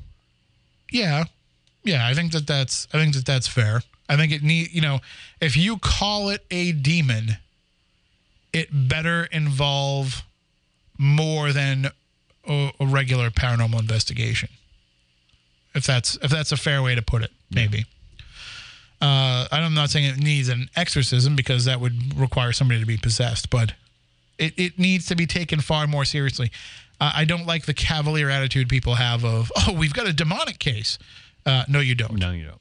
Uh, so All right. We can move on from that word, I think. The next word is another one of the big three. Number two out of the big three expert. My personal favorite. Tell us your feelings on that word and why. In this particular topic, or the uh, the unknown, we're all amateurs. An expert means that they've already found the answer, and the person knows what that answer already is at that at that point. You know, it, how we're all still learning. So if we're all still learning, there's nobody that is quote unquote an expert. I used to feel the same way, and now I don't. I think you can have experts in the paranormal. I don't think it's a great idea to ever call yourself an expert in anything anyway. So let me just put that on the table. Uh, okay. I think that calling yourself an expert in something is obnoxious. I think if somebody else gives you that term, then we don't have to because I've dealt with it. I've I've I've been on a television show where they put underneath my name paranormal expert. Now when they give me the paperwork, did I write paranormal expert on that paper? No, I wrote I wrote radio host. That's what I always put. I either put radio host or paranormal researcher. Those are the two terms that I will put down. Sometimes I'll put both, but those are the two words that I put down whenever they ask me to describe, you know, what it is that I do.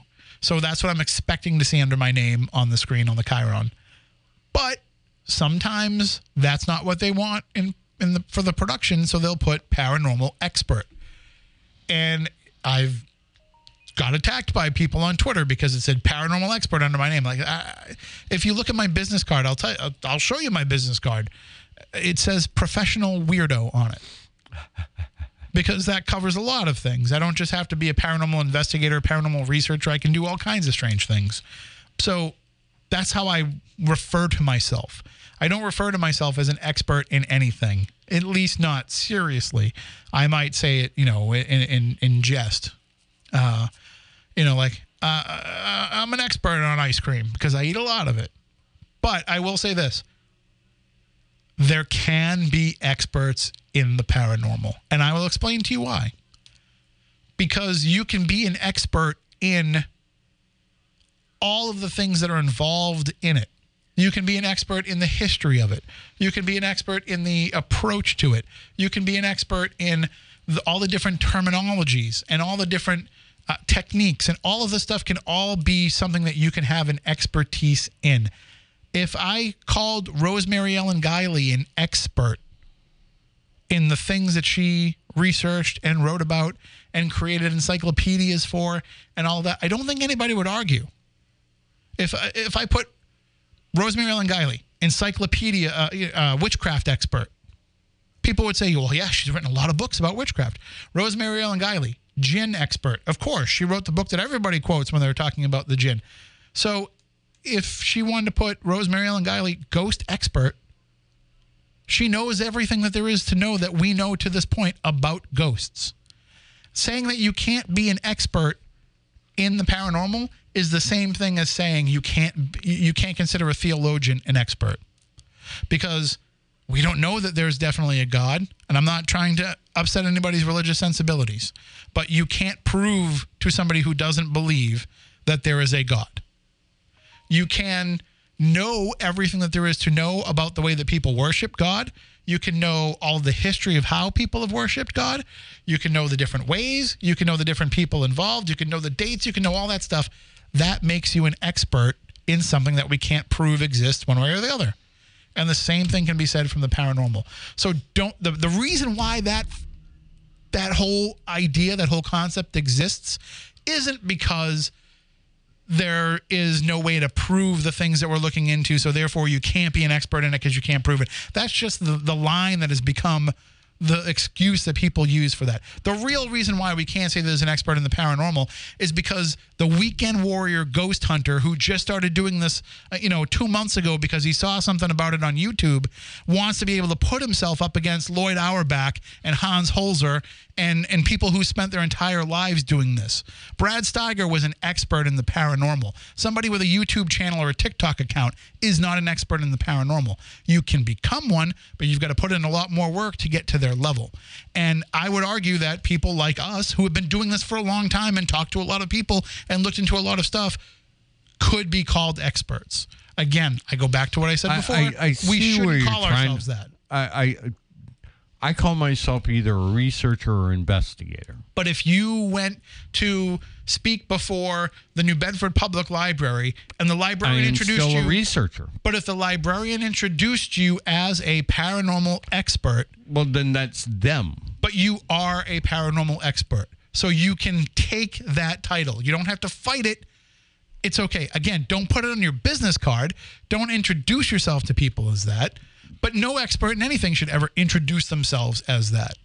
You know, the, the, the real reason why the term expert exists is for when people are looking for an expert. You know, so it's when people are looking, so let other people determine that you are an expert. That's where that judgment should come from. And if somebody wants to call you an expert, it's okay. Again, don't ever call yourself one that's obnoxious, but it's okay to be referred to as one. Uh, you know, how many people are not a historian? They're not a trained historian, but they know everything about World War II or they know everything about the Civil War. Like Andy Lake. He would call himself a military history, buff. Yeah. But if somebody wanted to call him a military history expert, it's justified because he's put in Oh, the he- work to be able to earn that Most definitely. that moniker. Yeah. And I think that if you do the work in the paranormal, you can certainly have that moniker for yourself, especially because anybody who is an expert in the paranormal is also going to be the first person to tell you, we don't really know what all this stuff is. So therefore, you know, Yeah. they've they've got that concept covered.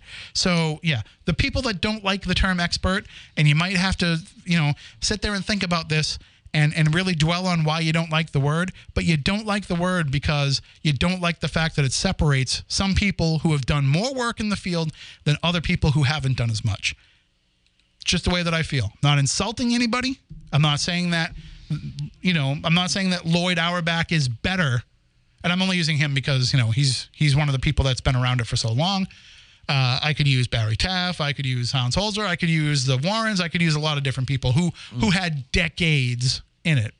Um, but that's not to say that they're better investigators. They're better researchers. They're better anything than you know the person that just decided to start doing this a month ago. The person that just started doing this a month ago could be the next great investigator. They could be first person out of the gate, uh, first investigation out of the gate, great at what it is that they do, but they don't have the expertise, the experience, the years of research under their belt, so they don't get to have that term expert.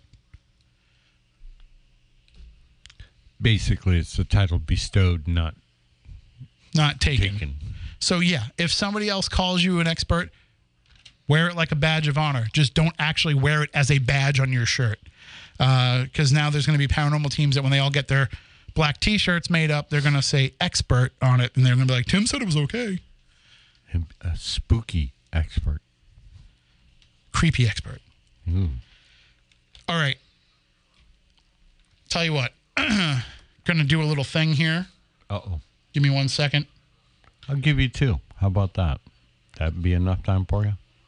Well, what is going to happen is I'm, I'm trying to avoid the fact that we're going to lose some of the broadcast here in a second because it's going to go to the news and I don't want to miss the biggest topic. So I want to go late on it, but I got to wait a minute for this to to switch over.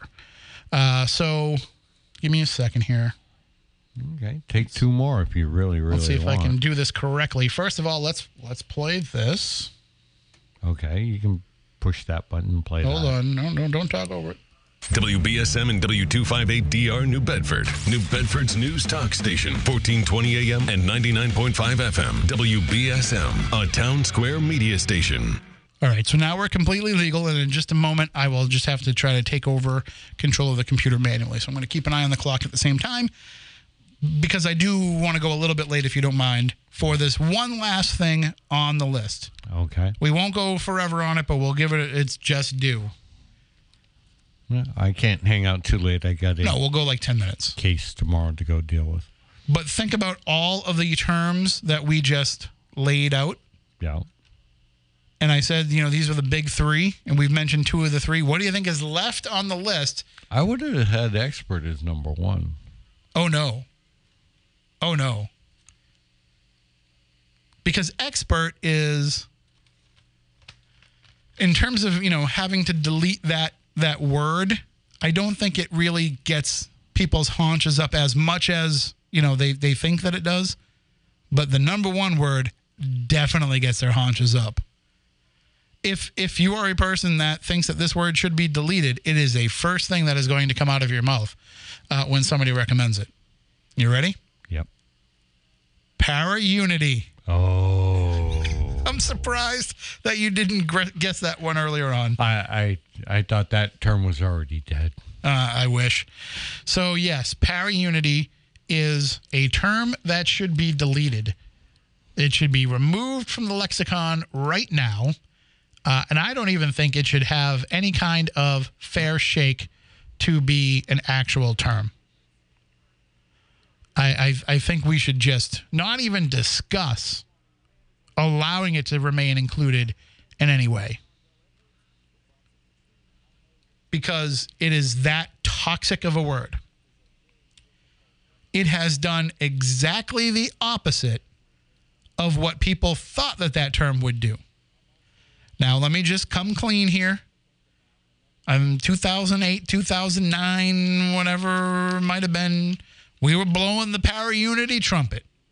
We were playing the Para Unity song. We were all about it we said, why can't everybody just get along? Why can't we all just be one big happy paranormal family? That was our own naivete. Yeah. Because it cannot work.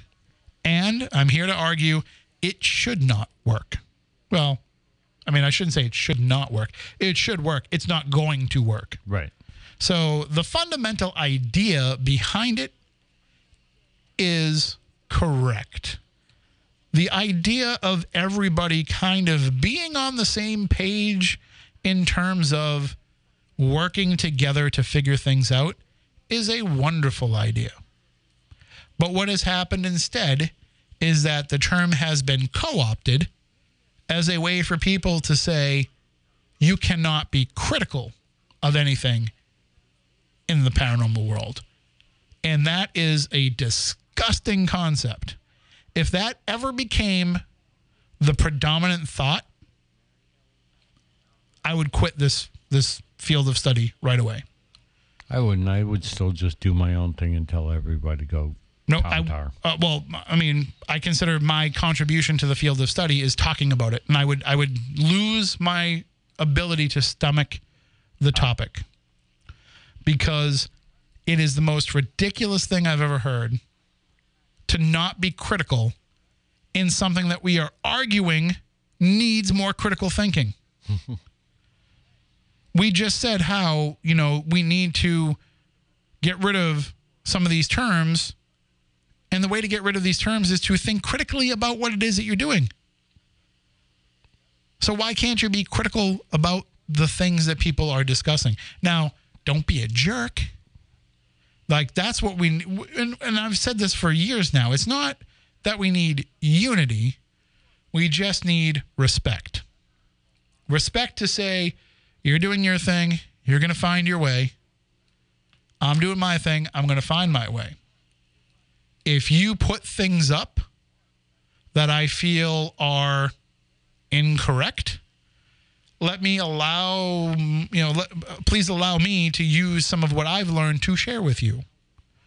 Because if you think about it, shouldn't sharing a photo on Facebook or putting a video up on YouTube or any of the ways that we share the things that we have captured, isn't the reason we're putting it out there to get some kind of review of it, some peer review?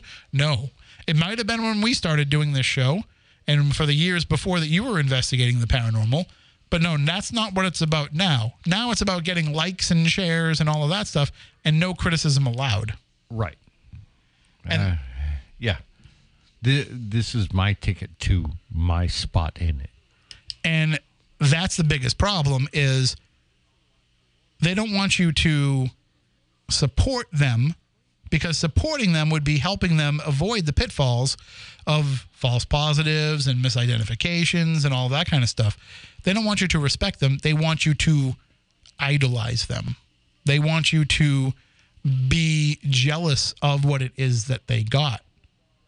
So I can't say when somebody posts in one of these dumbass Facebook groups that I keep getting added to and keep deleting myself from and keep getting added to again. I'm sorry, but that is not, there's nothing that I can see in this photograph that looks like it's paranormal. Well, you're just a hater. you're right. I do. I really hate when people say something's paranormal and it isn't. So, yeah, I'm a hater. I don't hate you because I don't know who the hell you are. But I hate when people try to put something out as paranormal when it's not. So, yeah, yeah, I'm a hater.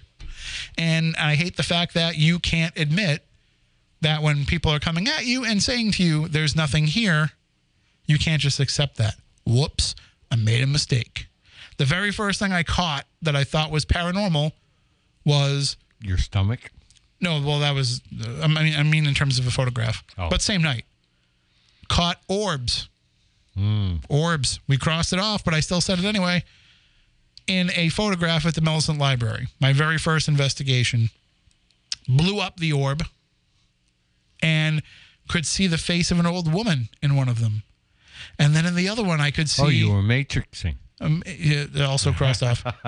And I saw in another one a skull. And Oh, must have been a demon. I put these out there into the world. There's no Facebook then. Uh, MySpace? I don't even know if we were on MySpace at that point. But I, I shared it because we had already met some. Oh, uh, the Spooky South Coast uh, message board. Yep. So, and people would say, like, yeah, yeah, yeah, it's probably just dust from the books. Okay, I just learned something. I didn't fight them and say, oh no, that's my grandmother in the orb. I can tell by her face. And, you know, and the skull is obviously a demon from hell because, you know, why else would there be a skull there? I didn't fight people. I learned from it and I said, okay, cool. And then the next time I caught something like that, I said, gee, I hmm. wonder if in that situation there's something that might have caused caused dust. I've only in my life, by the way, just as a side note, because in case anybody's seen my lectures, or like, I've seen you put photos of orbs in your lectures. Yes, I did. When we were using the the telephone to the dead with Chris Moon, the original Yeah. Frank's box, in the basement of Lizzie Borden house, and when he turned on the device, and all of a sudden there was a ton of orbs all around him. And I always say the same thing. It was probably just that the basement was dusty, and when he turned that on, it kind of energized those dust particles. But still, it's kind of cool, and I show it anyway, and we can talk about why it might be or why it isn't. But anyway, Para Unity. It's a garbage idea, the way that it's being presented now. And you know what? Even the respect factor doesn't need to be there. You don't have to respect somebody that's doing it wrong tell them they're wrong. If they don't want to listen to you, then tell other people that they're wrong. Okay. Here's the problem wrong is a perspective. Because according to these people, they're right. But hold on, okay, let's let's You, let's kind of break it down I'm a little bit. devil's advocate. I'm playing. You you got where I'm going. But let's let's break it down a little bit. It's not it's one thing if you're saying to them, I think that this is dust, and then they're coming back and saying, like, no, it wasn't dusty there. You know, like now you've you're at a point where you can't agree on the situation. And in that case, it's usually up to the person arguing to say, well, I wasn't there, so I can't say one way or the other. What I'm talking about is when it turns into, say, you know, somebody is charging for an investigation. Like, all right, call them out for that. You know, that's something that you can't just abide. You know, you have to kind of call that out and say, this is wrong. This isn't the way that it should be done.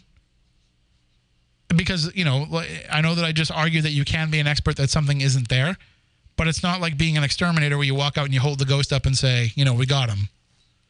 Okay, you gone.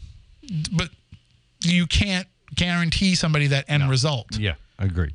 Now you could say I still will stand by this. It's totally fair to say to somebody if they say, "Hey, will you come out and investigate my place?"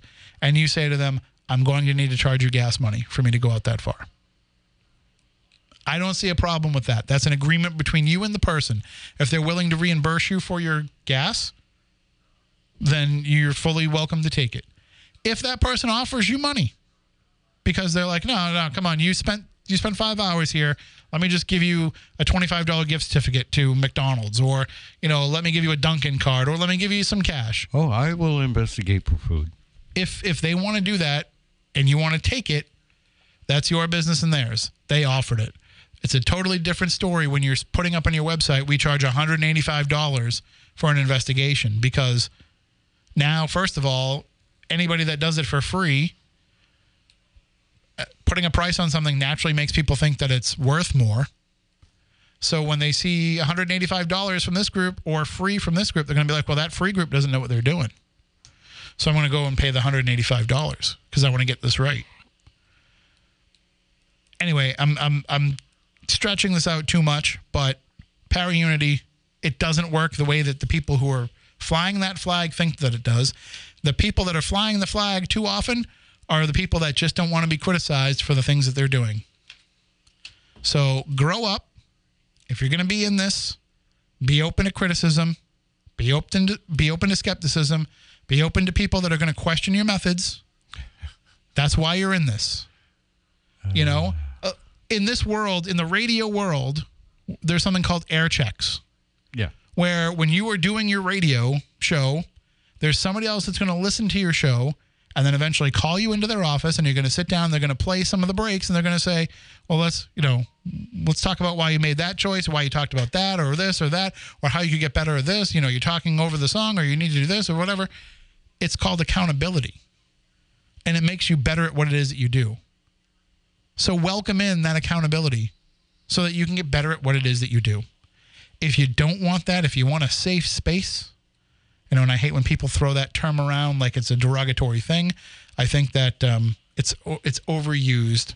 But if you're looking for a field where you can go and do your thing and not have to answer to anybody, this is not the one to get into, because there is too much that we don't know, but there's a lot that we do know, and don't fly in the face of what we've already figured out, because that only makes it that much harder to keep trying to find the things that we don't know. And soapbox over. If this was the uh, milk crate challenge, I just hit the top and fell and broke my leg. That's all I have. Anything else from you? No, I, I agree. The like I said, about thirty years ago when I was doing this, the word para unity wouldn't even be remotely considered. Everybody was doing their own thing, and whatever you share. You didn't even know about half the other people that were doing it. Yeah, well, I'm talking within the people that you would follow, and you would share stuff with them, and they would be like, "Okay, thank you," and you know, it- you got some pretty, uh, I'll call it, blunt responses in some cases, and But that's, you want that. Exactly You should want that. that. Was the point? If you don't want that, that don't do was the point. It's like, you know, it's like anything today where we've made it far too easy to shirk off accountability and responsibility. And I think that this is one, as we're trying to get respectability overall, yes, you need to be respectable. And part of that, part of that respect isn't just having people respect what it is that you do, but it's also you respecting what it is that you can learn from them. So, Yeah. that being said, you know, that's eventually we can get to a point where everybody can get along. But we can still get along with our own individual ideas, concepts, approaches. And that's it. That's all I have. Okay. All right. Well, that'll do it for this week's show. Uh, off next week. Uh, we'll be back the week after that, and then off the week after that again because I'll be at a convention. Uh, but uh, we welcome you sending in your thoughts and comments about everything we talked about tonight. Spooky Crew at spookysouthcoast.com. Until next time, everybody out there, stay spooktacular.